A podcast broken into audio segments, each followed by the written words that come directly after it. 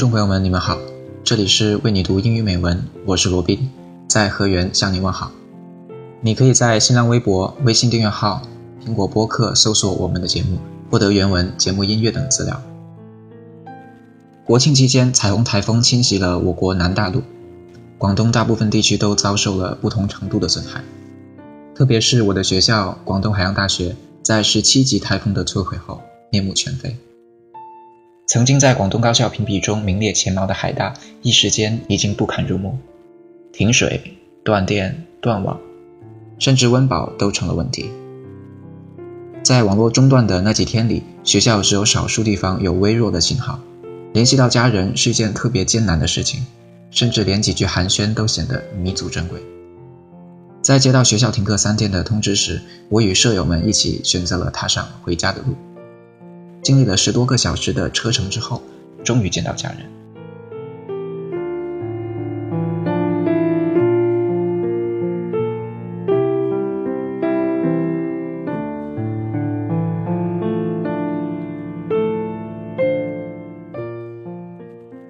而今天要跟大家分享的一篇短文，说的是作者目睹了一位母亲和她的三个孩子在机场等待丈夫归来的温暖场景。作者目睹了一家人相见的喜悦时，以为他们肯定是阔别重逢，而经过了解后才知道，他们仅仅是分别了两天而已。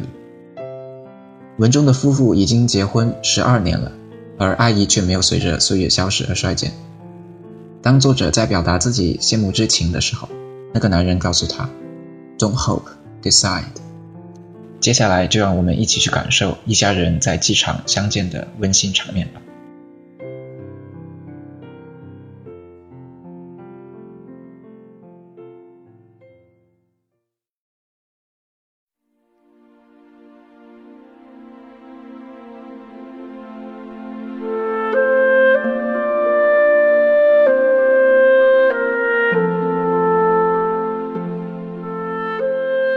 Don't hope, decide. While waiting to pick up a friend at the airport in Portland, Oregon, I had one of those life-changing experiences that you may hear other people talk about, the kind that sneaks up on you unexpectedly. This one occurred a mere two feet away from me. Straining to locate my friends among the passengers deplaning through the jetway, I noticed a man coming toward me, carrying two light bags.He stopped right next to me to greet his family. First, he motioned to his youngest son, maybe six years old, as she laid down his bags. They gave each other a long, loving hug. As they separated enough to look at each other's face, I heard the father say, "It's so good to see you, son. I missed you so much."His son smiled somewhat shyly, averted his eyes, and replied softly, "Me too, Dad." Then the man stood up, gazed in the eyes of his oldest son, maybe nine or ten, and while cupping his son's face in his hand said, "You're already quite the young man. I love you so much, Zach." They two hugged, a most loving, tender hug.While this was happening, a baby girl, perhaps one or one and a half, was squirming excitedly in his mother's arms, never once taking his little eyes off the wonderful sight of the returning father. The man said, "Hi, baby girl," as he gently took the child from her mother. He quickly kissed her face all over and held her close to his chest while rocking her from side to side.The little girl instantly relaxed and simply laid down her head on his shoulder, motionless in a pure contentment. After several moments, he handed his doctor to his older son and declared, "I've saved the best for last," and proceeded to give his wife the longest, most passionate kiss I ever remember seeing. He gazed into her eyes for several seconds.And then silently mouthed, "I love you so much." They stared at each other's eyes, beaming big smiles at one another while holding both hands. For instance, they reminded me of a newlywed, but I knew by the age of their kids, they couldn't possibly be. I puzzled about it for a moment, then realized how totally I was in the wonderful display of an unconditional love not more than an arm's length away from me. I suddenly felt uncomfortable, as if I was invading something sacred, but was amazed to hear my own voice nervously ask, "Well, how long have you two been married?" "Been together fourteen years total, married twelve of those," he replied, without breaking his gaze from his lovely wife's face. "How long have you been away?" I asked. The man finally turned and looked at me, still beaming his joyous smile. "Two whole days." "Two days?" I was stunned.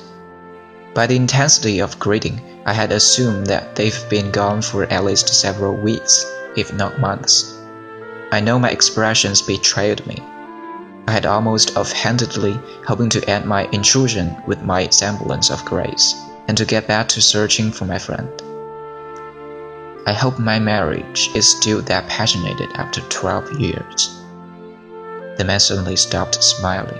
He looked at me straight in the eye, and with forcefulness that burned right into my soul, he told me something that left me a different person. He told me, "Don't hope, friend. Decide." And he flashed me his wonderful smile again, and shook my hand. With that, he and his family turned and strolled away together. I was still watching that exceptional man and his special family walk just out of sight when my friend came up to me and asked, "What you're looking at?" Without hesitating, and with a curious sense of certainty, I replied, "My future."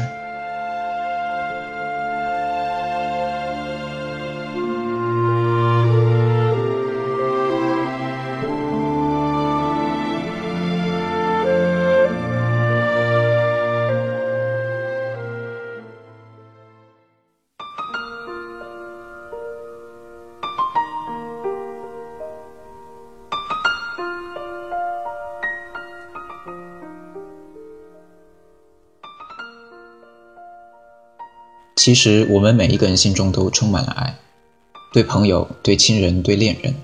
然而这份爱却是我们都经常忘记去表达的，无论是言语也好，行动也罢，在日常生活中都很少体现出来。也许真的只有到面临分离或者是灾难来临的时候，才能想起这份爱的珍贵，才会开始去珍惜，去表达。在听完这篇文章之后，希望你也能够跟作者一样受到启发，行动起来，去珍惜，去表达你的每一份爱意吧。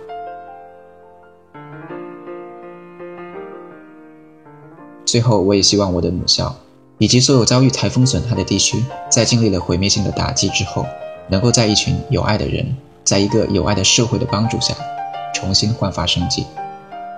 今天的节目就到这里了，感谢你的收听，我是罗宾，我们下期再会。